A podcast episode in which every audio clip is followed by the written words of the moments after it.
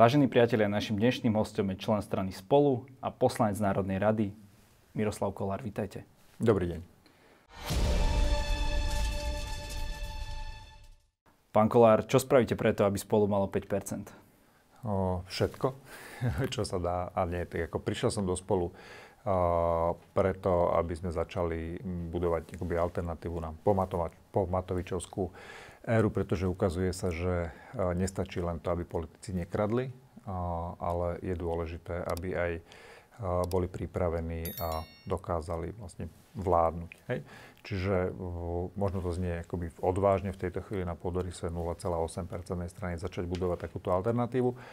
Ale potom, čo som odišiel z vládnej koalície, ja nie som človek, ktorý len tak, že sedí na zadku a čaká, kým sa niečo stane, no, tak som povedal, že ideme to skúsiť začať robiť a uvidíme, koľko máme času koľko ľudí sa pridá, kam to vytlačíme v percentách a keď sa budú blížiť voľby, budeme sa rozprávať s kým a akým spôsobom to zložíme, tak aby nezostal žiadny demokratický volič mimo parlamentu. Ono to znie ešte o to odvážnejšie, pretože vy hovoríte, že to chcete dosiahnuť takou umiernenou politikou. Hmm. To myslíte, že bude fungovať v dnešnej dobe? Hmm. Ja si ako nehovorím, že umiernenou politikou. Ja si myslím, že ak niekedy za posledných 15 rokov bol priestor a čas pre akoby, že naozaj lucidnú a normálnu politiku, tak je to teraz, keď sa bavím s kamarátmi, sociológmi, hovoria, že začínajú akoby, že badať u ľudí istý spomienkový optimizmus na časy, kedy uh, tu vládli vlády, ktoré rozumeli tomu, čo robia a vtedy sa krajina mala dobre. Či Myslíte už... Ficové vlády? No to isté. Ak, či už sa bavíme o vládach Mikuláša Zurindu so všetkými gorilami a neviem čím všetkým, či sa vlád, bavíme o krátkej vláde Ivety Radičovej, tak vtedy jednoducho na tých ministerstvách sedeli ľudia, ktorí vedeli, čo robia a, a naozaj vtedy o, tá krajina akoby napredovala. A, a krajina po troch Ficových vládach a jednej a pol Matovičovej vláde jednoducho naozaj potrebuje kompetentné vládnutie, potrebuje mať jasno v tom, o, aká má byť Slovensko krajina. A, a myslím, že teraz je ten čas na túto politiku. Samozrejme, nemyslím si, že o, len preto, že budeme ľuďom hovoriť, že my sme tí odborníci, to akože strana odborníkov a vláda odborníkov už tu bolo kopo. Jednoducho, pokiaľ sa nám nepodarí vytvoriť u ľudí emóciu, pre ktorú by mali cítiť nejakú akože spolupatričnosť nami a mali by nám dať hlas, tak samozrejme, že tam nemôžeme čakať úspech. Spýtam sa vás úplne otvorene. Vydrží klub za ľudí do konca volebného obdobia? Ja už nie som v strane za ľudí. Pokiaľ sa bavíme o tom, že na to, aby mala strana za ľudí poslanecký klub potrebuje 8 poslancov, dnes ich má 10, čiže e, ako tak sledujem ten posledný vývoj, ale hovorím, nemám záujem strane za ľudí škodiť. Ja som odišiel primárne z vládnej koalície kvôli Igorovi Matovičovi a bol som pri zakladaní tej strany, ale tak ako sledujem ten posledný vývoj a to rozdelenie toho klubu na dva tábory, tak by som si skôr typol, že nevydrží, pokiaľ bude volebné obdobie trvať celé 4 roky. Vnímate to spätne ako chybu, že ste vstúpili práve do tejto strany a nešli ste od prvopočiatku do strany spolu? Nemôžem to vnímať ako chybu, lebo teraz to poviem tak, že možno som si vtedy vybral e, ľahšiu cestu na vstup do politiky, pretože naozaj e, v tej strane Andreja Kisku sa zdalo, že to bude naozaj veľká strana, ktorá bude mať veľký mandát na to meniť krajinu. Nakoniec to, to teda, že bolo len ochlb. Ale nemôžem to vnímať ako chybu, pretože to bolo moje slobodné rozhodnutie s danou sumou informácií. A vďaka tomu rozhodnutiu a vďaka Andrejovi Kiskovi som dnes poslancom Národnej rady. Hej, keby som bol išiel do PS spolu, možno by bolo PS spolu v Národnej rade a možno by sme neboli, ani ja by som nebol poslancom Národnej rady. Uh, áno, keď som vstupoval do strany Andreja Kisku, tak som nečakal, že vstupujem do strany Veroniky Remišovej. Otvorene hovorím, pokiaľ by som vedel, že vstupujem do strany Veroniky Remišovej, tak do nej nikdy nevstúpim, pretože ja ľudský Veroniku rešpektujem, ale politicky sme z úplne iných svetov. Sklamal vás Andrej Kiska? Uh, Nemám takúto emociu voči Andrejovi Kiskovi a, a verejne vždy hovorím jedno. Andreja Kisku si vážim a rešpektujem za tých 5 rokov a spôsob, akým vykonával mandát prezidenta vo veľmi komplikovaných časoch Ficovej vlády, vo veľmi komplikovaných časoch po vražde novinára a jeho priateľky.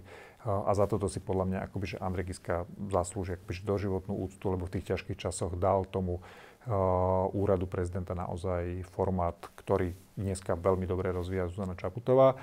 A, a nemôžem pocitovať sklamanie voči Andrejovi Kiskovi, pretože, ako som povedal, vďaka Andrejovi Kiskovi som dneska poslancom Národnej rady. A to, že by sa nám... To znie ako od uh, nejakého poslanca Olano táto veta.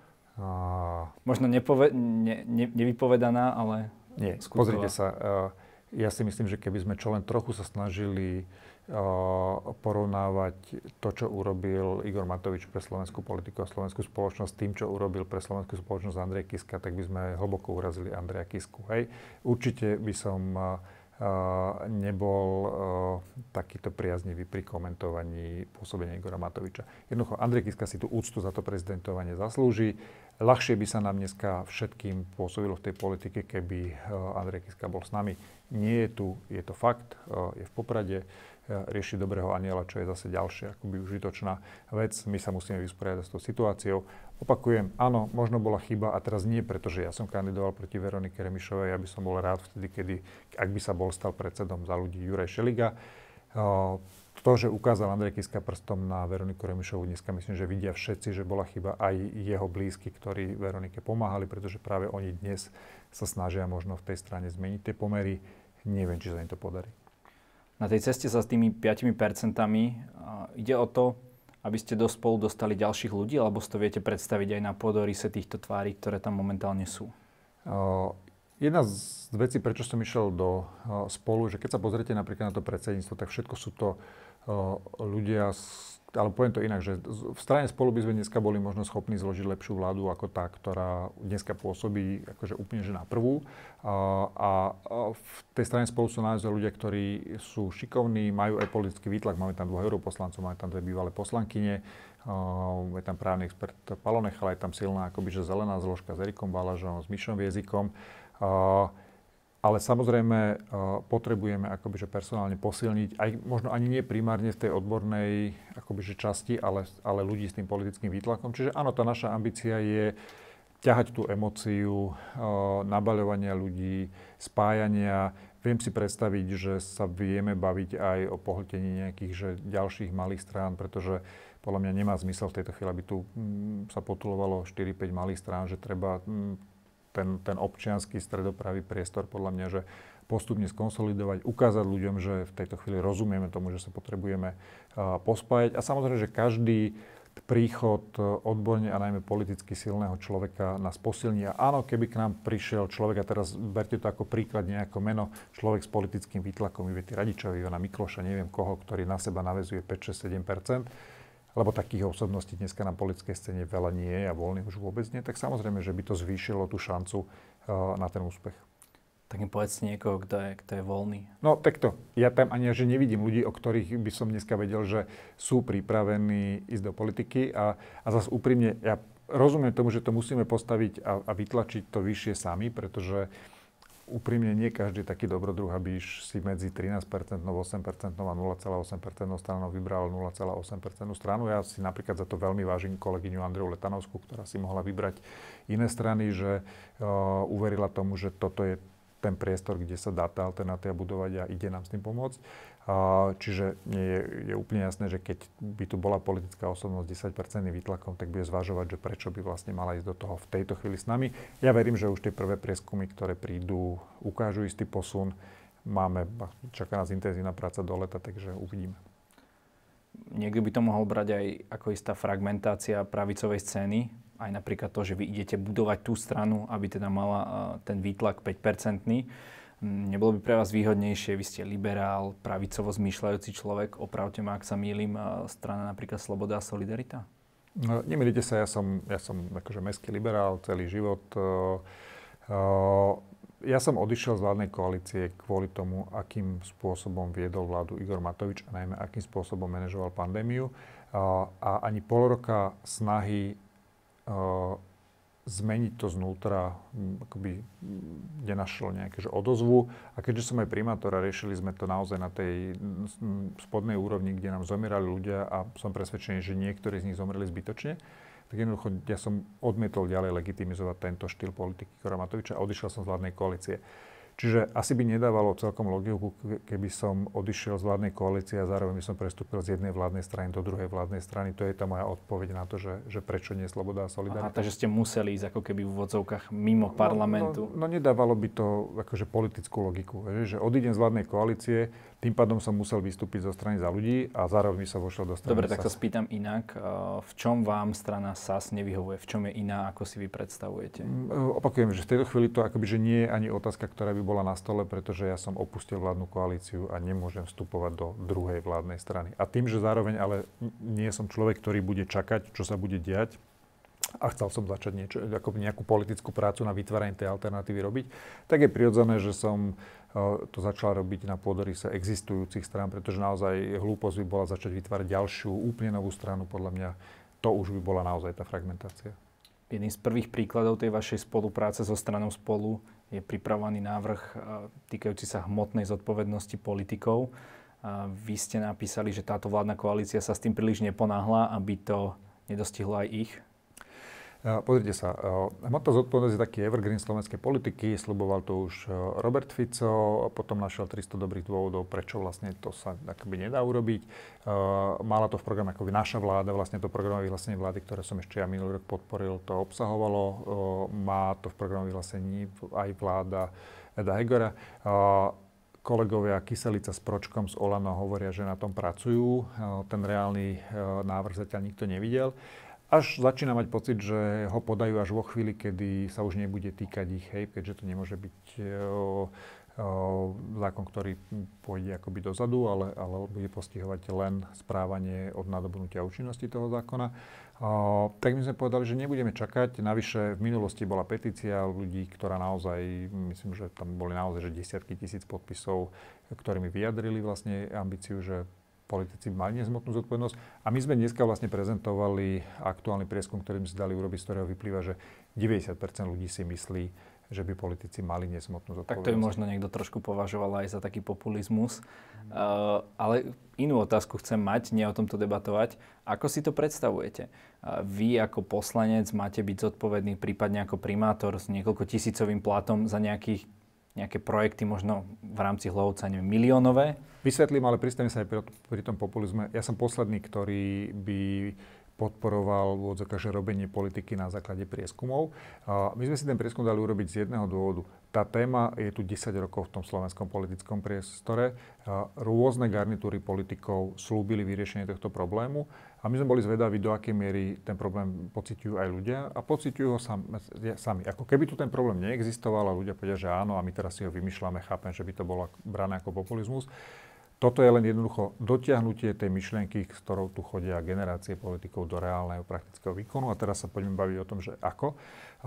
My rozširujeme okruh tých osôb, ktorý by sa týkal, teda okrem verejných funkcionárov, ktorí sú dnes definovaní v zákone, aj akoby rozširujeme ten okruh verejných činiteľov aj o zástupcov štátu v obchodných spoločnostiach s účasťou štátu alebo v obchodných spoločnostiach, kde je nejaká štátna spoločnosť v dominantnom postavení. To znamená, my nejdeme postihovať poslancov za ich politické rozhodovanie, nejdeme postihovať analytikov jednotlivých ministerstiev za ich akoby odborný názor.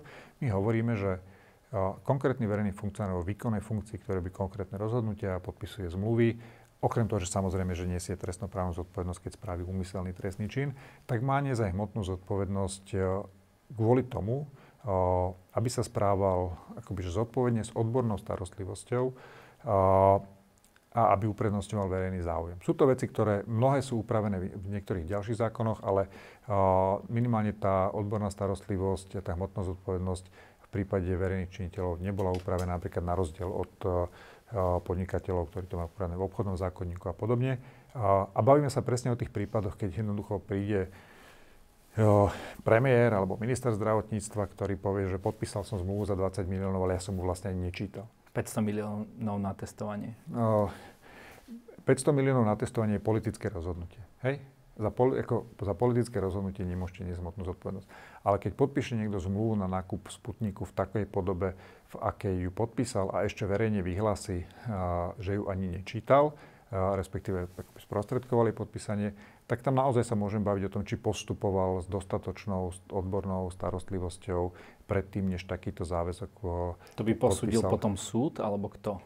Ten princíp je taký, že my nechceme ísť napríklad tou cestou, ako teraz počúvam od kolegov z Olano, že by mali vlastne občania mať možnosť nahlasovať a malo by sa to týkať aj osob žijúcich spoločnej domácnosti a podobne. Ako nie, má sa to týkať konkrétnych verejných činiteľov, ktorí majú niesť tú zodpovednosť. Má sa to diať na základe v podstate štyroch možností. Buď na základe zistení Najvyššieho kontrolného úradu alebo úradu pre verejné obstarávanie a na základe ich podnetu by mal konať generálny prokurátor ten môže začať konať aj sám a ešte tam zavádzame vlastne inštitút, že môže tri, e, petina poslancov Národnej rady vlastne podať podnet generálnemu prokurátorovi, ktorý o, o, by mal rozhodnúť, mal by navrhnúť vlastne o, to riešenie vo chvíli, keď ten verejný funkcionár v úvodzovke neprevezme tú hmotnú zodpovednosť, tak samozrejme to skončí na súde. S tým, že zavádzame napríklad možnosť samozrejme poistiť sa verejným funkcionárom pre prípad akoby spôsobenej škody, pretože naozaj posledné, čo by sme chceli, je, že odradí, odradí ľudí, aby vstúpali do verejnej funkcie. No a prepačte, a teraz vás zastavím.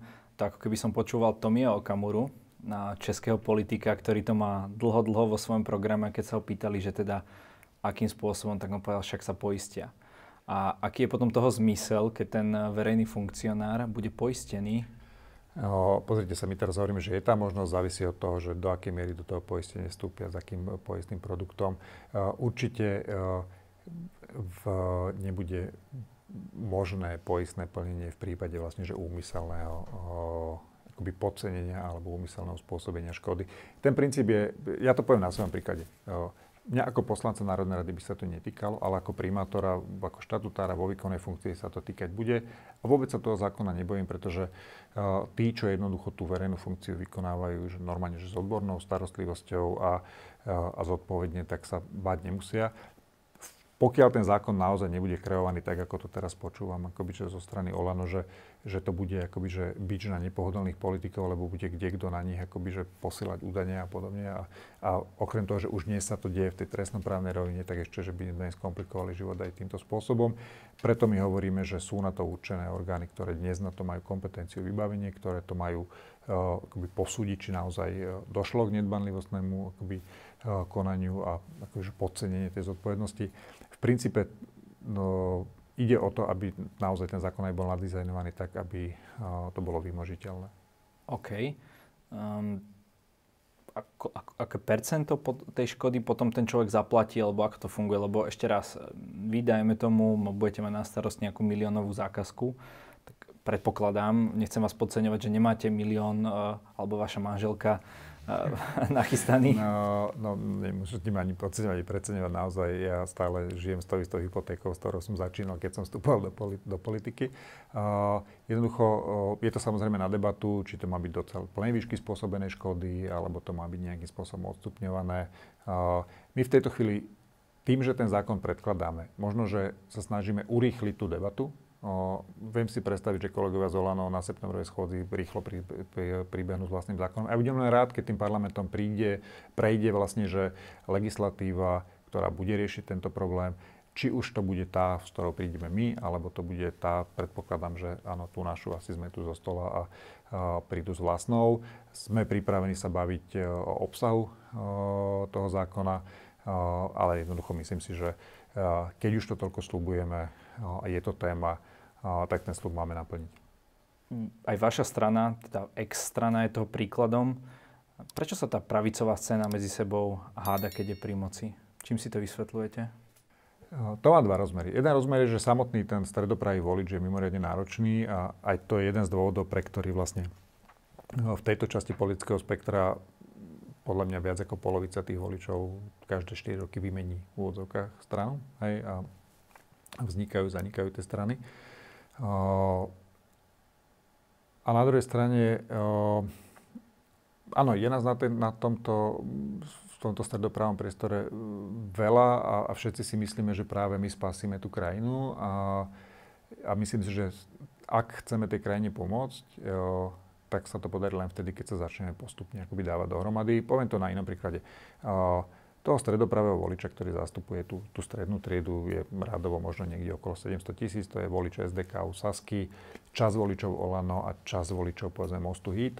Vtedy, keď sa podarilo dostať do parlamentu všetkých týchto voličov, vtedy sa podarilo zostaviť aj normálnu vládu. Vždy, keď značná časť týchto voličov ostane pred bránami parlamentu, tak vtedy jednoducho vládne Robert Fico o, so svojimi akoby, že, o, kumpánmi, čiže aj teraz je tá naša úloha Dobre, teraz je to tak, že snažíme sa osloviť každý nejakú časť toho volictva, ale čím viac sa budú blížiť voľby, budeme musieť hľadať nejaký typ spojenia a, a nejaký typ pôdorysu, na ktorom do tých volieb pôjdeme tak, aby sme preniesli všetky tieto hlasy do parlamentu. No ale zrejme to nebude príliš iné od, od tejto koalície. Že stále tam budú takéto obrovské trenia a tak. A na druhú stranu, keď si zoberieme druhú časť spektra, videli sme to minulé, minulé volebné obdobie, Danko, Fico, Bugár, na prvý pohľad možno úplne odlišní politici, ale nejaké také vážne spory nemali. Až také. Takto, mali vážne spory, ale poviem to tak, ako si to myslím. to sú strany, ktoré majú úplne iné motivácie, pre ktoré robia politiku. Hej. Mm, od e, mocenských po obchodné a v tej chvíli, keď jednoducho získajú taký mandát, že vedia vyskladať vládu, tak si jednoducho rozdelia tie, tie jednotlivé sféry záujmu, e, tak aby vlastne každá tá politická a obchodná, povedzme, že skupina za nimi bola uspokojená a navzájom si akoby, že nekafru do kapusty a, a všetci sú spokojní a aj vážne trenice vždy nejakým spôsobom znesú zo sveta. Nie spôsobom Igor Matovič, ktorý rieši problémy vnútri koalície nie tak, že sadnú za stôl a vydiskutujú, ale že zvolia tlačovku. Hej, a okýda kolegu, ten mu to vráti, ďalšiu tlačovku, akože ľudia sú na nervy z pandémie, ľudia sú na nervy zvládnutia Igora Matoviča. Áno, takto to dlho nevydrží. Čiže tá, tá druhá časť spektra naozaj má tie motivácie primárne iné ako povedzme, že lepšie fungovanie krajiny, čiže tam je ten tmel, ktorý ich drží pokope, že silnejší. No a nie je tým tmelom v tejto koalícii a práve strana Borisa Kolára, o ktorej ste vy povedali, že má korporátne záujmy, to znamená, že tiež to tam tak tmelí, lebo im ide o iné veci? Úprimne ja si myslím, že táto vládna koalícia stojí a padá na tom, kedy o, si Boris Kolár povie, že stačilo. O, a že jednoducho môže si dovoliť spustiť proces vedúci predčasným voľbám, pretože z nich vyjde, ak nie posilnený, tak rovnako silný a vyskladá tú vládu povedzme, že s biznisovo stabilnejšími partnermi z dnešnej opozície. To znamená Smer, Hlas, Boris Kolár? Smer, Hlas, Boris, Boris Kolár, možno... Ale možno... zrejme im to asi nebude stačiť, tak kto v úvodzovkách zhreší s nimi? No tak podľa tých posledných prieskumov z minulého mesiaca by im to aj stačilo, ešte keď pridajú uh, tú Orbánovskú koalíciu maďarskú, ktorá sa vytvára v tejto chvíli, tak to dajú aj na ústavnú väčšinu. Ak, ak by teda to naozaj skončilo, takže uh, že v, tí, tí zastupcovia uh, maďarskej menšiny politicky naozaj tá koalícia bude, bude naozaj koalícia Orbánovského typu. No a to boli ľudia, ktorí boli proti Robertovi Ficovi boli, ale keď voľby ukážu, že teraz e, dáva logiku, aby neboli, tak Aha, som presvedčený, takže to bude taký že most nebudú. hit, takže to bude taký most, nie, nie, most hit princíp. Most hit je, napriek tomu, že most hit bol, bol v koalícii e, so Smerom, čo ja som samozrejme kritizoval, e, na druhej strane ja už dnes chápem, prečo Bela Bugár nechcel ísť do koalície s Igorom Matovičom, pretože ho na rozdiel od nás poznal. Dneska už ho poznáme všetci a rozumiem každému jednému politikovi, ktorý povie, že radšej nebudem vládnuť, ak, by, ak bude som mal vládnuť s Igorom Matovičom. Uh, ale Mozdit je ešte stále, stále tá občianskejšia a demokratickejšia časť tej maďarskej politickej reprezentácie. Teraz sa bavím o tom, že aký aký prúd jednoducho vyhrá, vyhrá v tej spojenej akoby maďarskej koalícii, pretože ak má byť reprezentantom menšinovej politiky na Slovensku Juraj Gimeši, ktorý je síce dnes poslancom Olano, tak si zarábame na vážny problém slovensko-maďarských vzťahov. Prečo? O, tak vidíte, aký typ politiky o, tlačí. Ja som bol prvý, z ktorého vyrobil šovinistu, ešte si porobil aj pekné grafiky. O, ako, Taký Matovičovský štýl? Presne tak. Ako my máme za sebou niekoľko rokov pomerne mm, akoby normálnych vzťahov, normálnej komunikácii medzi slovenskou majoritou, maďarskou menšinou. Myslím si, že aj, aj z hľadiska legislatívy to prostredie sa vyvíja postupne tak aby sme tu normálne že fungovali spolu. A no, jednoducho, a navyše Igorovi Matovičovi ešte aj imponuje vlastne, že Orbánovský štýl politiky ako vnútropolitický. Čiže toto je podľa mňa línia, na základe ktorej sa môžu kaziť aj tie vnútroštátne slovensko-maďarské vzťahy. To práve hovorila tá minulá vláda, že za ich vládnutia sa práve nedochádzalo vôbec k týmto národnostným konfliktom. Myslíte si, že na to majú nejaký, nejaký pozitívny vplyv a že naozaj ten Bela Bugára a Andrej Danko spolu sedeli za jedným stolom? Ja si myslím, že tým, že bola Slovenská národná strana a uh, Most Hit v jednej vláde, tak to samozrejme uh, ovplyvnilo. Aj to minimálne v tej, viete, že vo chvíli, keď tí politici nevyrábajú problém, tak tí ľudia dolu nemajú dôvod si vyrábať problém. Žijú tam spolu, fungujú a vždy, keď jednoducho politici začnú vyrábať slovensko-maďarský problém, tak sa to preniesie aj do toho bežného života. Pokiaľ politici nevyrábajú a ne, nepodkurujú zbytočne, tak, tak si myslím, že tam nejaký zásadný problém uh, nie je, ktorý by mal nejakým spôsobom rozdielovať uh, ľudí vnútri krajiny. Myslíte si, že dneska schopní ľudia chcú ísť do politiky? Možno uh, keď vidia toto, čo sa deje, že ich to skôr motivuje alebo demotivuje? Prečo by ich to malo motivovať? Ako, možno teraz... s tým niečo spraviť. Ako no. keď vidíte, že niečo je zlé, tak možno vás to viac motivuje, ako keď vidíte, že všetko funguje. Tak to je skôr taká osobná ambícia, ja než, tomu než rozumiem. Ja by som vďačný za každého schopného a čestného človeka, ktorý ide do politiky a ktorý z nej nezuteká po prvých dvoch, troch rokoch, pretože áno, dneska je to naozaj, že e, hlavne moje odporúčanie všetkým slušným a čestným ľuďom, ktorí chcú ísť do politiky, poďte do toho, ale prosím vás, že nečakajte za to, že akýkoľvek uh, akože pozitívnu, pozitívnu väzbu. Vo chvíli, keď vojete do politiky, tak ste súčasťou v odzokách politickej triedy, o ktorej si značná časť populácie myslí, že je zlá, korupčná, neviem aká a tento narratív sa tu akože ešte aj, aj umelo živí. Ale stojí to za to, ja to poviem na mojom príklade. Ja som 25 rokov robil v médiách, eh, v mimovládkach, v rôznych think tankoch, písali sme o tom, akým spôsobom by sa krajina mala spravovať, ale posledných 6,5 roka, čo som primátor, je, že suverene najužitočnejších a najzmysluplnejších rokov môjho života, pretože som zrazu mal v rukách, že konkrétne politické nástroje, že som mohol tie veci, o ktorých som rozprával, aj reálne robiť. A je, je úplne iné, keď eh, z boku hovoríte, ako by sa krajina mala spravovať a keď máte možnosť tie, tie veci naozaj meniť za pochodu a začať komunále je ideálne, pretože tam máte tú odozvu hneď, jednak musíte chodiť po ulici domov, hej, takže ľudia vám dajú raz, dva vedieť, ako to robíte a potom aj, aj pomerne rýchlo vidíte tie konkrétne výsledky. Vy si viete predstaviť, po, dá sa to takto preniesť, a tá skúsenosť z exekutívy v komunále, napríklad nejaký ministerský post alebo tak, a tak ďalej.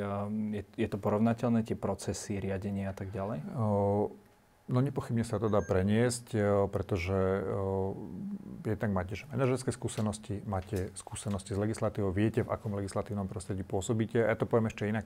Ako o, e, robiť primátora bežného okresného mesta na Slovensku je z hľadiska akoby že výkonu je zložitejšie ako robiť premiéra. Premiér to má zložité v tom, že musí manažovať tých ministrov, musí manažovať tie politické vzťahy a z hľadiska manažerského, ja to poviem na našom príklade. My sme malé okresné mesto na západnom Slovensku. Sme tretí najväčší zamestnávateľ v meste. Mesto a mestské organizácie zamestnávajú 600 ľudí a ja ako primátor v podstate, že manažujem eh, holding asi 23 mestských obchodných, príspevkových, rozpočtových spoločností, vrátane toho politického rozmeru v mestskom zastupiteľstve. Čiže je to naozaj, že, že zložitý komplex, ktorý, áno, že nie je to komplex e, vo veľkosti, že miliard v rámci štátneho rozpočtu, ale z hľadiska toho, toho manažmentu je to podľa mňa, že zložitejšie na poznanie rôznych typov vecí, pretože uh, ja dneska potrebujem poznať veci od uh, poskytovania sociálnych služieb, zdravotníckých služieb, zelenie, vodárne, kanalizácií, máme mestské, máme bytové hospodárstvo, máme školstvo základné a materské, pod sebou. Čiže a o všetkom musíte nie niečo, ale dosť vedieť, aby ste vedeli prijímať efektívne riešenia. Čiže tá príprava v tej komunálnej politike je fakt dobrá a je dobrá aj na to naozaj, že tam si človek uvedomí tú spätnú väzbu, lebo jednoducho ja sa z mestského úradu domov nevozím bavorákom so šoférom, hej, ale naozaj, že chodím po tom meste pešo a, a tí ľudia vám raz, dva dajú vedieť, čo si myslia o tom, čo robíte. Otázka je, že vy ste spomínali, že nemá očakávať človek nič dobré. My vieme, že v porovnaní e, so súkromným sektorom sú práve takéto miesta, myslím, tie volené v tej verejnej správe nižšie ohodnotené, možno inak je to pri štátnych podnikoch a tak ďalej. A nie je tam potom taká, nevzniká tam potom taká tá diskrepancia, že vy viac dávate? Keď to skutočne myslíte dobre, možno, že aj takí politici na Slovensku sú. Mm. O, pozrite sa, o, aj preto sme navrhli ten zákon o hmotnej zodpovednosti, aj bolo jasné, že do, politika, do politiky sa nemá chodiť zbohatnúť. Hej? Jednoducho, to je aj v zmysle zákona je to, že verejná služba. Ja nehovorím, že to majú ísť ľudia robiť zadarmo, alebo že tam majú ísť len zabezpečení ľudia. Naopak, tam majú ísť ľudia, akože majú ísť ľudia do politiky tí, ktorí majú pocit a potrebu, že chcú slúžiť ľuďom, ideálne, keď na to majú aj schopnosti. A áno, majú mať možnosť robiť to za normálny plat, ktorý im umožní žiť život, aký boli zvyknutí v tej, povedzme, že nepolitickej sfére. Čiže viete, že napríklad, že platy politikov sú také, ktoré zodpovedajú, povedzme, tej platovej úrovni na Slovensku. Môžeme sa baviť o tom, že v niektorých krajinách pomerek priemerných zarábajú viacej, niektorí menej. Toto si myslím, že dneska nie je téma. A áno, pokiaľ do toho človek ide s tou ambíciou, že, že chce akoby pomôcť zlepšiť fungovanie krajiny, zvýšiť kvalitu života občanov, či na úrovni dediny, mesta, samozprávneho kraja alebo, alebo krajiny, tak má človek do toho ísť, pretože uh, Opakujem, keď do toho ide človek seriózne, tak na konci dňa si nebude odnášať v úvodzokách, že veľké peniaze, to nech ide naozaj do súkromného biznisu, pokiaľ má tie schopnosti, ale odniesie si naozaj že dobrý pocit, ak sa mu podarí zlepšiť život čo len jedného človeka vo svojej komunite. A máte ten dobrý pocit aj keď vás vaši občania kritizujú? A niekedy aj neoprávnene v zmysle, že máte naozaj dobrý úmysel, nechcete si nič ukradnúť a nakoniec vám to, na konci dňa vám to niekto otrepe hlavu? Tým, že ma ešte nezavreli, tak môžem povedať, že vo všetkých prípadoch neoprávnene, teraz ak budem žartovať, lebo na tej komunálnej úrovni sa naozaj, že, že nástrojom politického boja na komunálnej úrovni sa stáli vlastne, že trestné oznámenia, že to, a to nie len u nás, takže to je naozaj, že štandard. Uh, Viete, to je vždy tak, že vždy je viac počutých nespokojných ako spokojných. Ako človek má oveľa menej potrebu vyjadrovať akože pozitívnu spätnú väzbu, lebo ak je spokojný, tak si užíva to, že je spokojný a nemá potrebu hľadať, že vďaka komu som v úvodzovkách spokojný, alebo vďaka komu sa mi tu dobre žije, som rád, že sa mi tu dobre žije. A potom tí nespokojní si to dá, a navyše ešte v čase sociálnych sietí anonimných, to je, to je naozaj, tak ja im vždy každému hovorím, že túto som, poď mi to povedať osobne a tam to väčšinou akoby, že skončí. Ale za do okolností teraz vlastne sa v meste, napríklad u nás konkrétne našom, sme si dali robiť prieskolom a zaujímalo, ako blížia sa voľby, že ako ľudia vnímajú tých 6, 6,5 roka vývoja v meste a napriek, povedzme, že atmosfére na sociálnych sieťach, podľa ktorých si myslím, že mal by som vlastne chodiť nejakými bočnými uličkami domov, tak sa zrazu v tom reprezentatívnom prieskume sa ukáže, že dve tretiny ľudí v meste sú spokojní s tým, ako sa ten život v meste vyvíja. Čiže aj to je odkaz tým ľuďom, ktorí idú do politiky, že to, že nedostávate spätnú väzbu, takúže konkrétnu, neznamená, že ľudia nie sú spokojní. Len hold, jednoducho viac je počuť tých, ktorí sú nespokojní. A častokrát sú nespokojní aj oprávnenia. Ja nemám problém počúvať podnety od ľudia tam, kde sa ich dá riešiť, sa dá. A potom sú naozaj ľudia, ktorí hejtujú už len z princípu, lebo sú frustrovaní, nespokojní a, a tak ďalej, ale to, s tým sa treba naučiť žiť. Pán Kolár, my tu máme takú anketu, volá sa, že povedz pravdu. Dávame ju aspoň raz každému politikovi. Čiže doteraz sme klamali celý čas, hej? OK. to už si eh, zhodnotia naši diváci a vaši voliči. Na cieľom je odpovedať čo najstručnejšie a čo najkračšie. Idete do toho? Mm, nech sa páči. A s akým politikom síce nesúhlasíte, ale uznávate ho? Uh, ťažká otázka.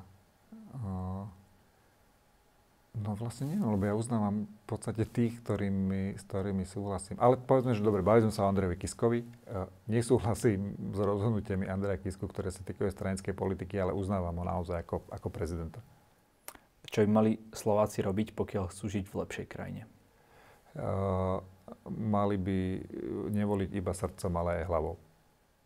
Uh-huh. To je odvážne. Najväčší problém Slovenska je? Uh, najväčší problém Slovenska v tejto chvíli uh, asi je uh, pandémia a spôsob, akým ju manažujeme a akým sa vlastne že nepripravujeme na jej tretiu vlnu, pretože zdravie v tejto chvíli naozaj je prvoradé. Čiže pre mňa v tejto chvíli najväčší problém na Slovensku je naozaj, že stav zdravotníctva. Čo ste sa v politike najviac naučili? Dvakrát meraj a raz rež a, a teda, že nie vždy aj ten najlepšie myslený nápad musí byť aj najlepší nápad. aká bola vaša najväčšia politická chyba? Uh, zatiaľ si takto... Mm, verím, že ma najväčšia politická chyba ešte len čaká a že odídem z politiky doskoro na to, aby som mu nespravil. Zatiaľ, zatiaľ nevnímam, že by som spravil nejakú zásadnú chybu. Dá sa robiť primátora okresného mesta, poslanca a aktívneho člena politickej strany obidve ako keby rovnocenne? Na 100%? Dá sa to robiť, má to niekoľko podmienok. Prvá je, že nesmiete začínať obidve naraz. Ja naozaj, že keď už mám vybudovaný tím podporný, ktorý v tom meste funguje, tak sa to dá musíte, nesmiete byť v životnej etape, že máte malé deti, aby ste jednoducho ich neobrali o, o normálny rodinný život. Ja mám odrastené deti mimo, čiže tým pádom nemám problém, že tomu venujem naozaj viac ako 8 hodín denne, ale neberiem to ako prácu, povinnosť, nestiažujem sa, baví ma to. Čiže áno, že za takýchto podmienok sa to dá. Nedá sa to robiť dlhodobo, hej? čiže preto ja napríklad neplánujem na 99% ďalej kandidovať na primátora. OK. Koľko hodín denne pracujete priemerne?